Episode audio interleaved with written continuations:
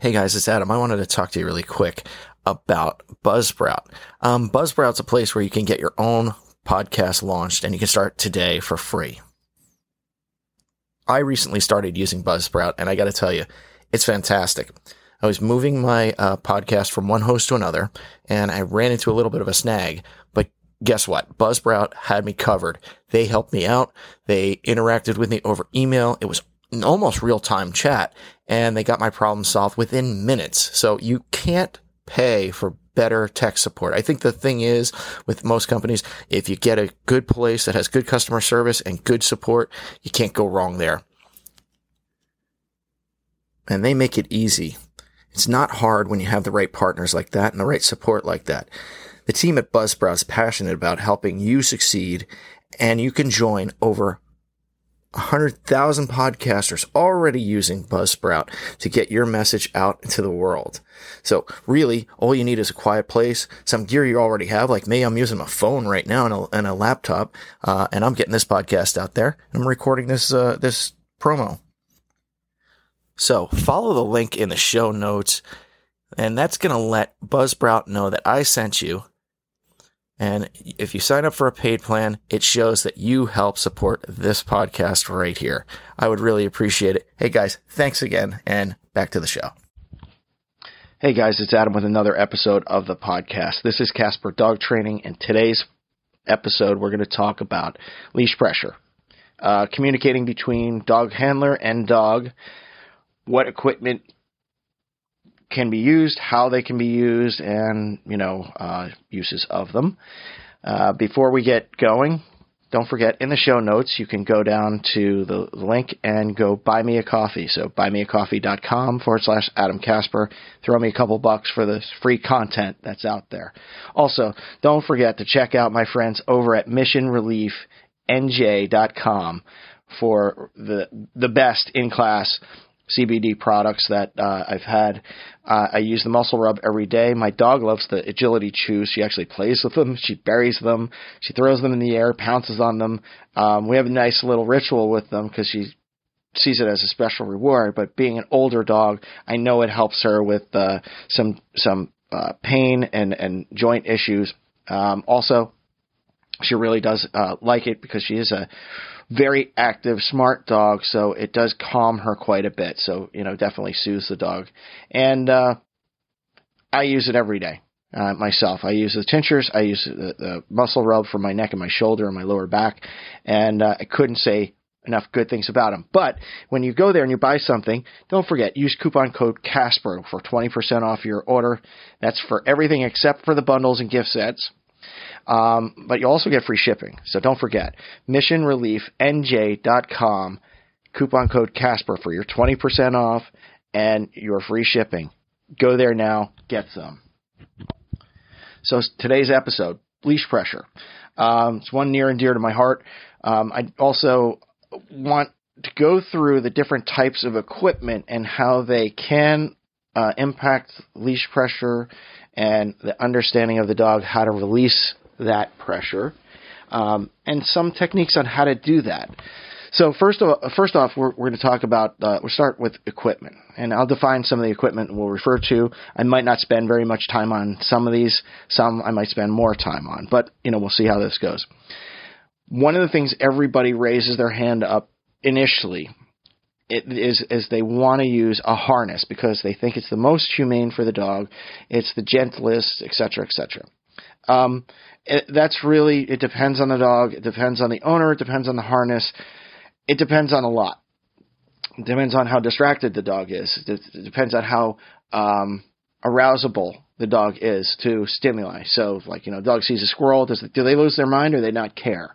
Um, are they slow moving dog or are they like really super fast and super athletic? Are they really strong or are they really big or are they really small?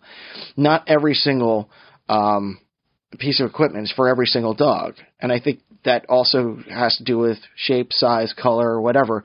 You know, there's a lot of factors that go into whether you should decide to use a piece of equipment or not. But I'll agree that hands down, probably the safest leash uh, collar combination would be a harness, and a harness really isn't a co- isn't a collar. But think of call, uh, the the, the uh, harness rather as the same thing you would use to hook up a horse to pull a carriage or a donkey or a mule to pull a plow back, you know, a hundred something years ago. It doesn't really impact the animal or impede the animal really in any way. It just makes it more difficult for the dog, uh, for the dog or the animal to pull and pull something behind them. But what it acts on is what's called the opposition reflex. Now, that's the same reflex as if you're standing face to face with somebody and they put their hand on your shoulder and try and shove you down. If they do that and you resist, that's the opposition reflex. You're going to push back. So every action has an equal and opposite reaction. Your force, the, the force the push, person pushing, you're going to push your force against that and you're going to oppose it. So that's a push for a push. Same thing for a pull. So if I'm walking and someone grabs my arm and they're pulling me behind, I'm going to drag forward because I want to go forward. Now to a dog, when it when they're hooked up to a, a, a harness, they don't see anything negative about that. And your bigger, more powerful dogs, like even take your golden retrievers and poodles and things like that, gentle, sweet dogs, maybe very distractible maybe very excitable, very aroused when they see people, places, and things and other animals moving around. Um, maybe they have a hard time focusing, and we want to be as gentle as possible because we love our dog. Well, this could put your dog in a lot of jeopardy, danger, because there is no consequence for pulling. The the dog will never feel like they're being corrected or uh, discomfort in any way. Um, some dogs can kind of slip out of them, which is another unique thing that I happen that happened with my dog, the Belgian Malinois Allie. She just slid her shoulder out of it, ducked her head through, and she was gone and not wearing anything. So there was a minor heart attack one day. The the harness never actually acts as any kind of marker to correct the, the dog. Now, I know there's some of you out there that's saying, yeah, but I can teach my dog to release pressure from, from a harness. And to those people, I say, good. Do that. You don't have to go any further, but you have to make sure you're luring the dog. You have some sort of food, and you can kind of keep the dog close by. And you have to really manage their attention really effectively to ensure that the harness isn't used for what it's really designed for, which is, hey, drag whatever's behind you to wherever you want to go. So in the horse configuration, um, you have the harness that's pulling the carriage, but how do you steer the horse? In those instances, you, you steer the horse by putting something around the dog's muzzle or their nose, right? And you use like a bridle, I think it's called. So you tug to the right, and the the the, the horse's head turns to the right, and you steer the dog that way. So that brings me to the next piece of equipment, which in, in the canine world, um, some I believe most of them are called head halters. Uh, there's one called a, like a Halti and another one called a Gentle Leader, at least in the U.S. Um, very common brands, and they're very safe and they're very they're very effective for a lot of dogs. However, some dogs again super motivated, super distractible, super excitable. They hit the end of that thing, and all it does is it turns their head back towards where the leash pressure is coming from, from the human. But at that point, if the dog is just so dead set on going forward and away from the human and at the thing that they're they're excited by, they're just going to run forward, basically spin 180 degrees, land on the ground, turn back into that turn again, hit the end of it. It's going to turn them back 180 degrees towards the handler. They'll basically kick their legs out and they'll do it over and over again. Basically, the dog's going to be spinning in circles. And unless you're re- marking and rewarding that exact second that the dog turns back and the leash pressure is completely off. So those two tools, they're they're good, and you you you could use it for releasing the leash pressure and teaching the dog where you need them to be, and how the, the minimum amount of pressure feels better. Uh, you know, because you will reward it, you will praise, and it does feel differently to the dog. But as we take our journey through this and we start talking about the different equipment, you're going to start seeing that some of these things, some of these these collars offer a little more feedback, and maybe you can get a response earlier um, because the consequences if the dog just plows through it is definitely unpleasant for the dog and um, will stop the dog in their in their tracks. And the next item I want to talk to you about, the next piece of equipment, is a martingale collar. Martingale collar, um, actually, let me rewind. A flat collar, regular flat collar. You know, when you're using a flat collar with a dog, I'll go back to the uh, martingale collar in a second. Excuse me, I had to get a little drink. Um, when you're using a flat collar with, with a dog, that's another thing where the dog should be very sensitive and more motivated to pay attention to you, focus on you, than the thing that's distracting. And in a lot of cases, if you're listening to this, and you're trying to figure out like, well, how do I manage leash pressure? How do I stop my dog from pulling? Um, flat collar isn't going to give the right level of feedback because that is like me standing behind you with a leather belt and pulling back on your neck. And naturally, you're going to try and resist that. You're going to try and get away from it. And when the dog tries to escape that pressure, when they're pulling away from you, they're just applying more force to their neck. But like the harness, if the dog figures out that's just the cost of doing business. If I want to go to that next mailbox and I just bear down and I pull my human, they drag them kicking and screaming, and I get there and I get to sniff on that and I get to pee on that. Well, that's just how I do it. It's just it just walks are hard. And when I when I wear my harness, that's how I get places. So oh well, that's just what we got to deal with.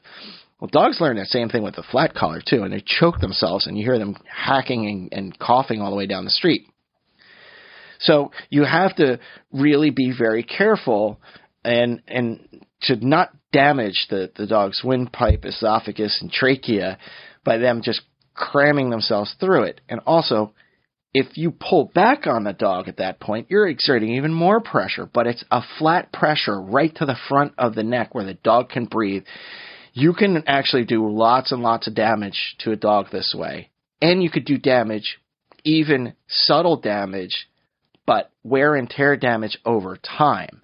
So you start off with an eight week old puppy and you use you walk them on this type of leash and they pull everywhere every day every walk every time then two, three years down the road, that dog could have some damage going on to their neck. And, and your cause, it's caused by the thing that most dogs wear all the time. You know, it's something that has their ID tag and their vaccination records and, you know, maybe their, their, their name.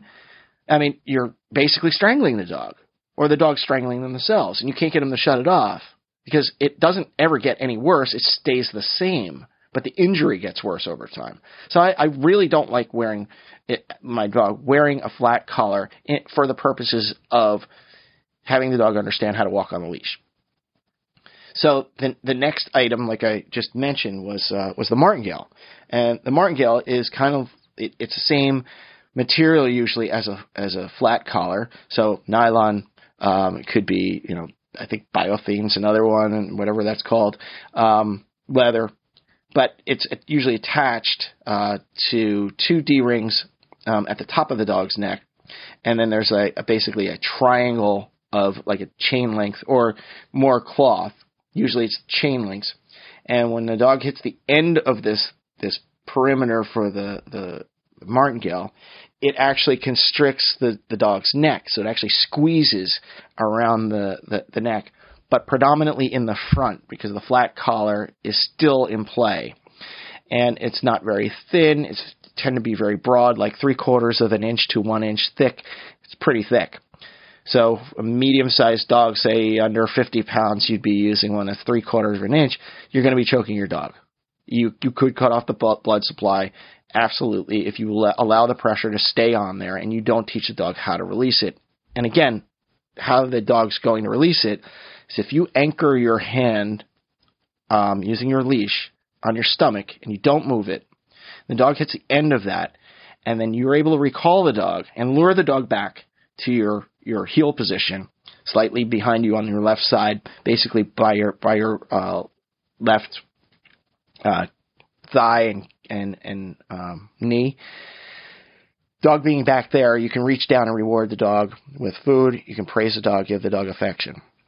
Now this is a process, so you have to teach the dog, you know, that perimeter, and you'll also just kind of do like what I would recommend is you start off just kind of walking forward, stopping, let the dog just wander away, hit the end of it, nice and gentle. If you're doing this in in your uh, on your property, like a fenced-in yard or something like that, or a garden, um, inside your house, even, you know, teaching the dog, hey, you hit the end of that, come back, get a treat, good girl, and and get rewarded that way. The dog starts to figure out, okay, if I'm in this area, um, things are cool, but when I hit the end of that thing, I don't really like it. it. I don't like it as much as anything else. And and there is again a consequence. There's a boundary, and the dog starts to recognize this. Now, just like in life, when um, when you're growing up and you start playing sports or something like that, a lot of your time is in clinics, and practice, and you're being coached and, and guided and honing your skills and starting to learn the rules of the game. But eventually, you're forced to compete or you have to compete. You have no idea if you're going to be a good tennis player unless you meet an opponent. You have no idea if you're going to be able to make the the, the squad on the soccer team or in you know Europe the football team. You're not going to know if you're able to um, be a part of that unless you try out and you try out, you're going to be evaluated, and that's pressure. You're going to be competing against other people for these resources, for the spots on the team. So there is mental pressure there. There's also physical pressure because you have to exert yourself. So this is also what I'm talking about when it comes to leash pressure. The dog needs to understand that there's a, a physical cost to this for me dragging the person to the next tree or, or fence post or something like that the less invasive it is, the less adversive it is, the harder it is for most dogs to understand that maybe I shouldn't be doing this. And most people don't know how to reward the good behavior and uh, persuade the dog not to do the bad behavior. So there's a bunch of different techniques you can do to turn your dog away from that um, using uh, using a, a martingale collar. But the martingale collar, as it constricts, if you have a metal one, each one has a little click. So it's like click, click, click, click, click as it gets tighter. And as it gets tighter, if you intervene and you're able to get the dog's attention, release the pressure, and what I mean by release the pressure is your dog's walking slightly ahead of you and it starts to constrict and you don't want the dog to get full full con- constriction. Say the dog's name, get the dog's attention. Dog turns to you and I would literally push my my hand towards that dog's leash. I'm sorry, sorry, their collar, so that the pressure is automatically released by me. I'm pushing it into the dog so that all of a sudden the leash has gone from tense and, and taut to loose. And as soon as it's loose, yes, good girl, reward, praise, affection. Have the dog understand it. So usually the dog starts to understand pretty quick that every anytime they hear the, the metal links the click, that to release that, I just got to get closer. And when I get closer, it, it rains food, it rains affection, it rains attention and praise, and we get to go places. And there is freedom in respecting that boundary, having some discipline, and staying near the human in face of distraction. But, you know, choke collars, they do a similar thing. So do slip leads. But in those instances, I would highly, highly recommend seeking out a professional dog trainer to help you understand how to release the leash pressure and make sure your timing is good when you're releasing it at the right moment and rewarding at the right moment. Pretty critical. Oh, by the way, if you hear any snoring, that's that's my dog Allie. She's laying next to me and she's really in REM sleep right now. You might be able to hear it. Of course, when I when I want her to do it, she's not going to do it. But if you hear it in the background, that's her. Okay, so one of the other um, collars that I would sta- I would use on a kind of standard dog um, would be a slip lead. And again, slip leads is are easy to, to deploy because it's all one piece of equipment. You do have to know how to fit it what position it should be in most of the time. You might have to readjust it several times on your walk, um, but very effective. You know, when you walk around, you're walking forward down down a street or a city block, and you stop, and your dog keeps going. They hit the end of it, it tightens around their neck, and it, usually the dog turns towards you. And when they do, mark and reward her. Give her the, give her affection, give her praise, give her food, get her attention. Especially as soon as the the slightest bit of pressure comes off of the dog's neck, when when that uh, ring at the bottom of the uh, slip lead falls down. This is also relevant for the uh, choke collars too. So either metal choke collar or nylon choke collar, you know, kind of common things. The other item to mention, very important housekeeping item. If you're going to be using a slip lead or choke collar, you must understand there's a right way and a wrong way to use it and put it on. What I mean by this, if your dog is going to be heeling on your left side, a standard heel that you would see in competition or be taught in any dog training school pretty much anywhere. If you want your dog to heel on your left, when you put the, the slip lead on them, the loop, the top, is you're, you're going to put it over the dog's head and it has to look like the letter P, like Peter. Then you'll fasten the um, I forget what that stopper close to the dog's neck, high up underneath the dog's uh, jawbone, below their ears. So it's really high up, and it's fairly tight. So this gives you instant pressure when the dog hits the end of it. But if you do this in a non-distracting environment and just kind of walk like almost like you're teaching the dog to dance. You walk a couple feet one way, you walk a couple feet another way, gently tug on it, literally with fingertip pressure, not, nothing more than your index finger and your thumb. Tugging the dog in, into a direction and luring them with food and rewarding them with the food as they follow your hand, as they follow moving towards the, the source of the pressure, which means you, and you you moving your body away from the dog. As the dog gets closer, you continually reward, you continually praise. The dog will not be confused on how to shut off that leash pressure.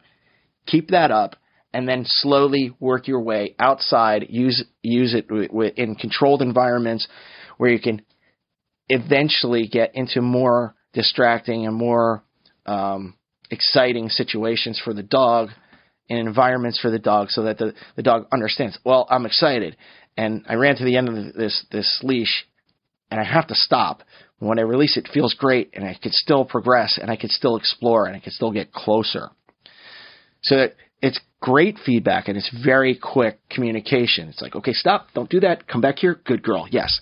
And using it responsibly. Again, seek out a professional dog trainer. Have them teach you how to use it. You can you can do this in one one lesson, and that can actually parlay itself into a dog that knows how to walk on a leash with with uh, no leash pressure. They're not pulling. So moving on from the uh, moving on from from the slip lead or choke collar. Um, as I mentioned, you're putting that over the dog's head when you're putting it on. If they're on the left side, it's a letter P. If the dog is going to heel on your right side, it's reversed. Why does this matter? Well, very simply, if it's reversed, so if it's the backwards letter P and the dog is heeling on your left side. When the leash gets full extension and the collar portion of the slip lead or the choke lead goes to full tightness, when the dog releases the pressure and gets closer to you, it actually acts like a tourniquet and it doesn't shut off the pressure because the the line itself that's wrapped around the dog's neck and the, the circle ring, whatever you want to call this, doesn't have the slack. It's also on top of where it needs to be. So when it's in the P configuration on the left side, that bottom um, loop where the line is fed through, when the pressure is released, that little brass ring falls, like gravity takes over and falls, and it shuts off the pressure pretty rapidly. But in some cases, depending on the dog's length of fur, it might catch. It might stay there, but it won't stay complete on pressure. If it's reversed, you literally do this. You put it. I usually put it around my wrist, and I show a client. You know, I pull. You know, when it's in the configuration of the P, I pull it. You know, pull it as tight as I can, and then I release the pressure, and you see the ring fall. And then you reverse it, and you do the same exact thing, full extension. You drop the leash, literally just let go of it, and it stays as tight as it was when it was at full extension. Maybe backs off a little bit, but almost nothing changes. So that's where it gets a little risky. And it's also why, you know, they're frowned upon. You know, it's called a choke collar. You're going to choke your dog when if they if they drag you down the street using this.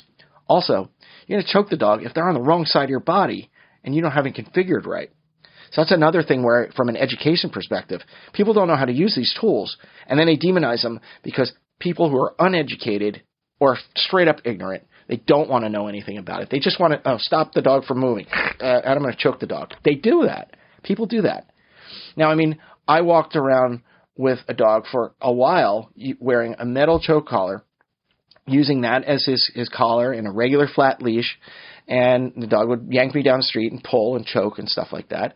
And then I got a mentor that said, "Hey, uh, you know, you got that wrong, and let me show you a little couple things." All of a sudden, I had a totally different dog. So like, if you hear that, that's uh, the other dog that's in the room. Her name is Rebel, and um, Rebel complains when she's not getting paid attention to, but she's in place right now, so she's a little busy. But she gets a little cranky pants when that when uh, I'm not paying attention to her. Anyway, I digress. So, uh, actually, configuration is important. Um, positioning is important. What you do with your hand is important when you mark and reward is super important. So then, you know, beyond those those items, that those pieces of equipment, choke collars are, are amazing tools. But for certain dogs, uh, for size, power, speed, excitability, that also speaks to every kind of different shape and size. I've known dachshunds that need a prong collar. I've known Great Danes that use slip collars. I've known Belgian Malinois that use all of the above and then some, including harnesses and head halters, easy leaders, all of those things. You literally can use all those things for most dogs. But there's certain things like, you know, a short faced dog, like like a French bulldog or, you know, a bulldog or something like that. There's no muzzle. So the, the gentle leader's out of the equation. Can't use that. Well, their necks are so big, so now all of a sudden now choke collars they're really not very meaningful. Flat collars don't do anything.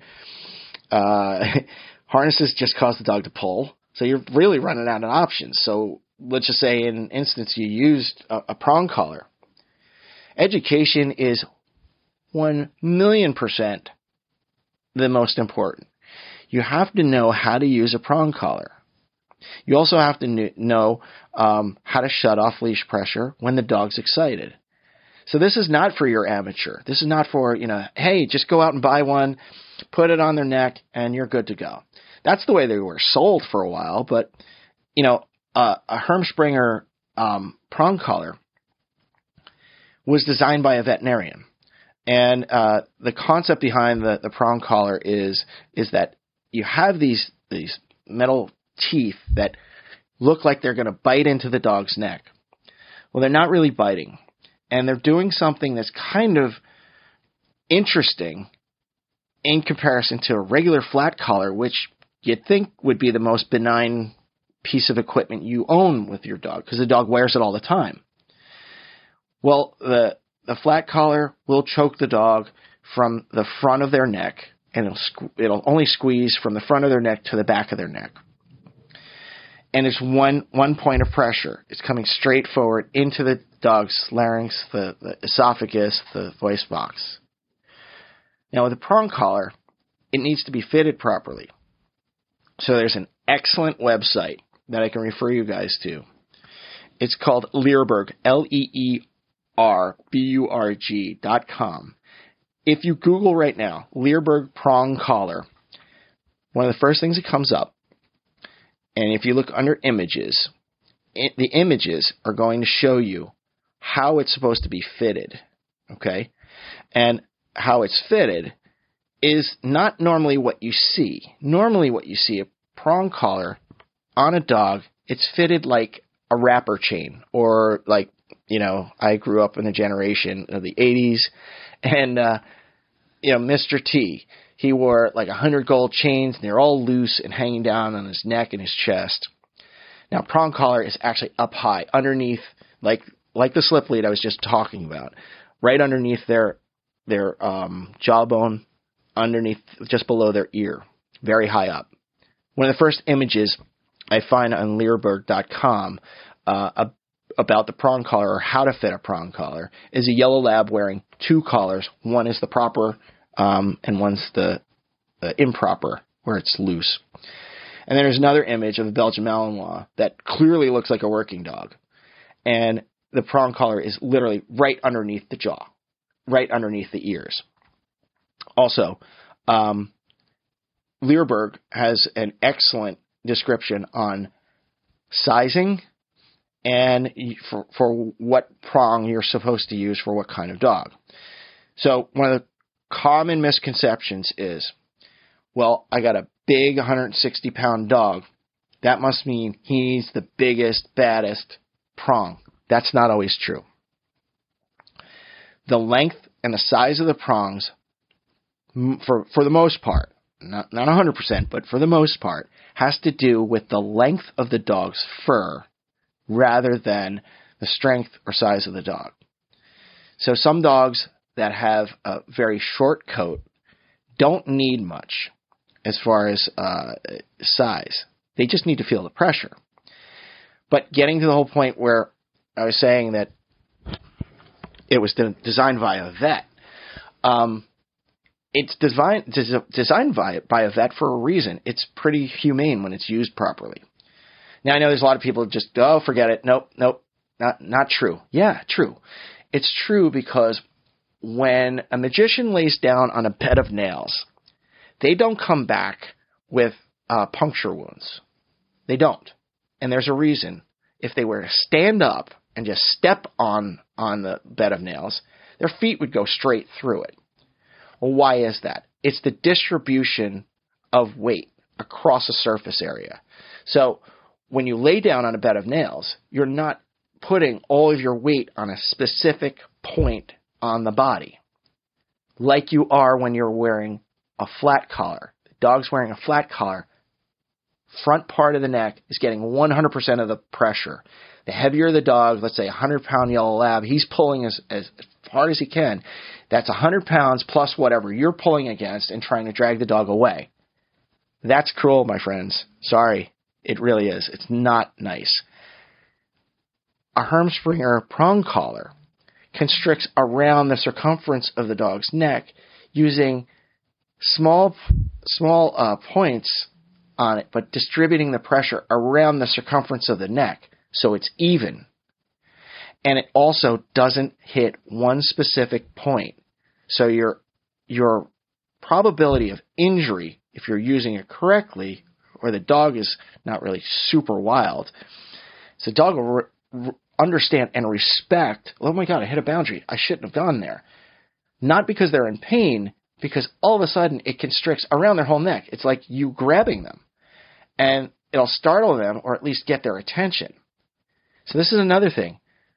Condition the dog to use one of these things in your home when you're not going anywhere, where there are no squirrels running across the street, when there is no other dog in the next yard barking, and there's no delivery guy or a kid on a bicycle whizzing past. When none of those things are present and the dog understands, I get closer to you, pressure goes off the leash, I get rewarded. Prong collars, my friends, I've I've said this many times to clients. It's like putting power steering on your dog. If you're using it right, if it's fitted properly, if you know how to use it, you've been trained by a professional, or at least you've done your due diligence, you've done your homework, you've watched professionals do this, and you've slowly ramped up the distractions with your dog while using it, you're on board. You should.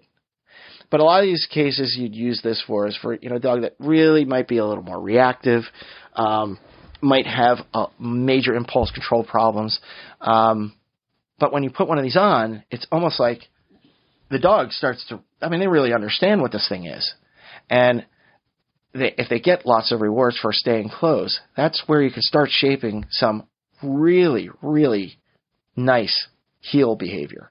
You know, uh, competition heel is very achievable, and it does come by way of some sort of constriction around the dog's neck, varying different tools, you know, where it would exist, uh, this pressure would exist.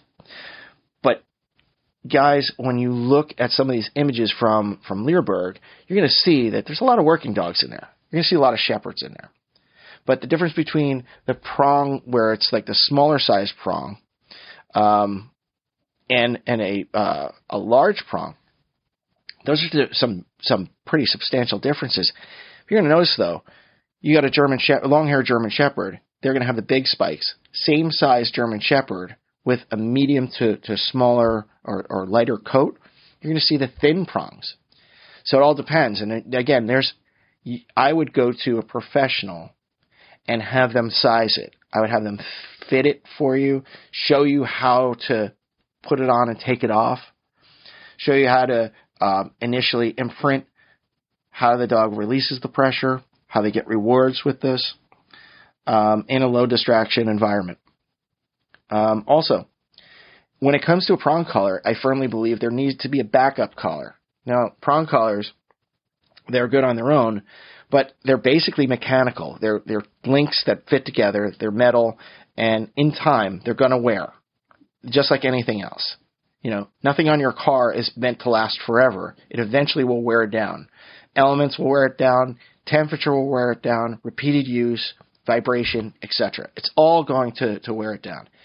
So we have to have a backup collar. Usually I use a nylon choke collar. I'll measure the dog's neck. If the dog's neck is 14 inches, maybe I'll get a 15 inch uh, nylon uh, choke collar, and you attach the prong collar's D ring to that um, uh, choke collar, and you're in business. So one fails, the other one takes over. No big deal.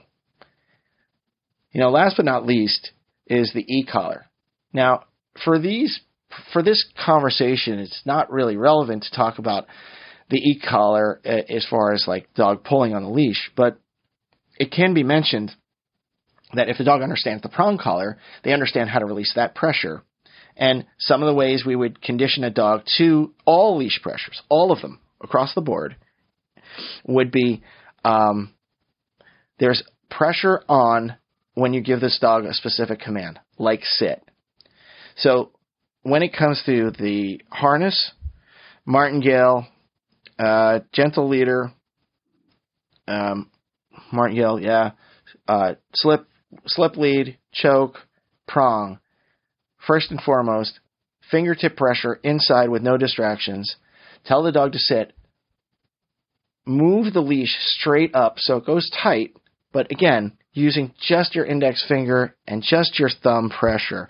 Pull the leash up and keep it tight until the dog sits. And as soon as the dog sits, say yes and drop the leash. So what you're doing is you're applying pressure and pulling up. The dog sits, and as soon as they do, you release that pressure immediately, and you mark and reward it. So you go sit, pull up. Dog's butt hits the floor. Yes, drop leash, reward, good girl, praise, food.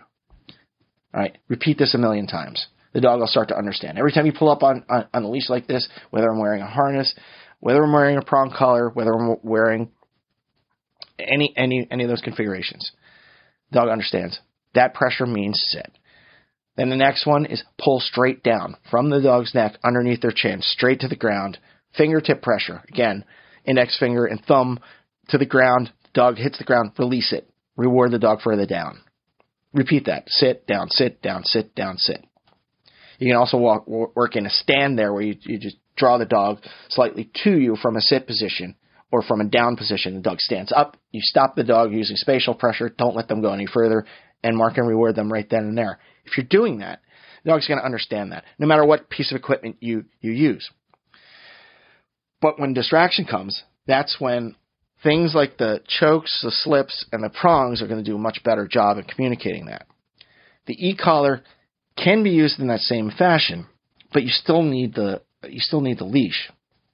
And you should never, ever, ever attach uh, a leash to uh, an e-collar. Uh, an e-collar, usually the way I think the configuration would be uh, for, let's say, a working dog, you know, you have prong collar up top underneath the, the ears, right underneath the chin. Slightly below that is going to be the e-collar. Slightly below that, flat collar. Underneath that, yep, harness too. So you got like all this stuff. Where are you going to hook the leash? You know, depending on where you're going. I think that's what's relevant. Prong collar. I'm walking through a crowd. I want I want my dog, you know, at um, fingertip pressure uh, control. I want my dog super on point with with their heel. When I tell them to sit, I need them to sit immediately. When I tell them to down, they need to be right down, right in that spot. Uh, you know, okay, we're doing something, we're searching for somebody, we're walking on a on a trail. We don't need to be that accurate. Hook up to the harness okay, now we're walking in a park and we're going to weave in and out of people every so so often. Maybe there's a bike that goes by or someone rollerblades by or jogs by. Excuse me. Um, you you can use it uh, that that as well. So wrapping all this up, prong collars do an excellent job giving re- uh, giving pressure and releasing pressure with very, very little force. They must be used responsibly. They must be used under the guidance of some sort of professional. Even just listening to this isn't enough. I think you definitely got to go out and seek out somebody or, or watch, you know, some of these videos. Go to Leerburg.com. Um, do your research if you're going to use a prong collar or an e-collar. Go to a professional for sure. But the other things you can learn online. There's a lot of good videos on Leerburg too for for dog training. So um, they also have a podcast you can uh, you can reference. So to kind of wrap things up, the leash pressure itself, there's a physical consequence for the dog, the dog initiating the leash pressure. When you uh, initiate pressure, when the when the leash is completely loose and there's slack in your line, and you initiate the pressure, the dog will oppose that using the opposition reflex. Some of the uh, equipment we mentioned will not really give the dog any kind of feedback that will be perceived as negative or unpleasant in any way other than it's hard. It takes physical energy to resist against that. And I'm referring to harnesses there. Each of the collars going all the way up the progression, up to prong collars, have pressure and there's consequences to the dog's neck. The dog understands it if you train it, if you lure the dog and you're very specific. So, um, in summary, you really need help using these tools. They should be done under guidance of a professional, and you have to pick the right piece of equipment for the right dog. Even when it comes to you're selecting a specific, you know you're going to use a prong collar, but you don't know what gauge you're going to use. Are you going to use the 2.25 or are you going to use the other? I don't know. Well, you know, for your dog, I think it, weight, size, all this matters. And using a backup collar with a prong collar is very important. Also, um, one one quick word on leashes.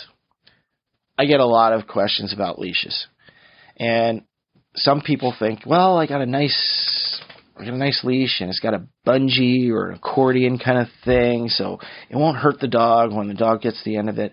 It's nonsense. The dog needs to understand you're at the end of your rope. Stop.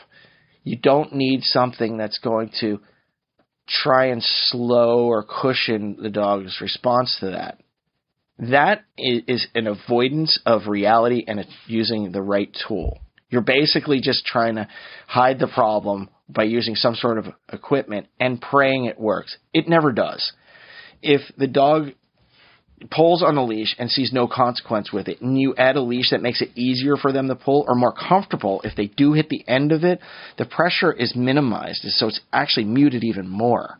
And I saw somebody using a harness and one of these bungee leashes, and it's just nonsense, straight up.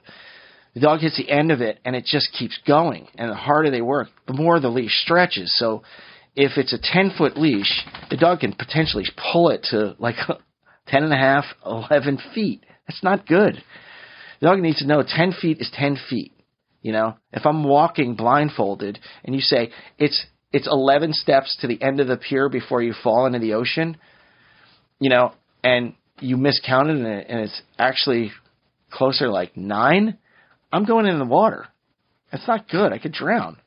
So you gotta you gotta help your dog. Help your dog, communicate with your dog, and have the dog understand that I don't want to use my my shoulders, neck, biceps, and back to yank you into position. And that's no way to walk down the street. The only way we're going to get anywhere is we work together. I can lure you. I can show you where the positions are, but we're going to use equipment that will um, correct you or give you some sort of pressure, and it'll exist until you shut it off. So, last thought on pulling up in the air with whatever uh, configuration you have, and then releasing the pressure. If you pull up and you say sit, and a dog doesn't sit, keep the pressure on until that dog dog's butt hits the floor. And as soon as you do, again, 100% of the leash pressure is gone. It evaporates. You drop it. When you pull down, say down, and pull the dog down slightly, and keep the pressure there until the dog's belly hits the floor. Then release it, mark and reward. So, guys, this is all I have for for today. I really appreciate you guys tuning in. Um, and continuing to support the podcast. Don't forget, uh, there's a link below um, buymeacoffee.com forward slash Adam Casper. Check out missionreliefnj.com for CBD stuff. Coupon code Casper for 20% off and free shipping. Um, everything except those bundles. Uh, keep working, guys. I really do appreciate every last one of you. Uh, share, subscribe, and like the podcast. Thank you for listening. Take care.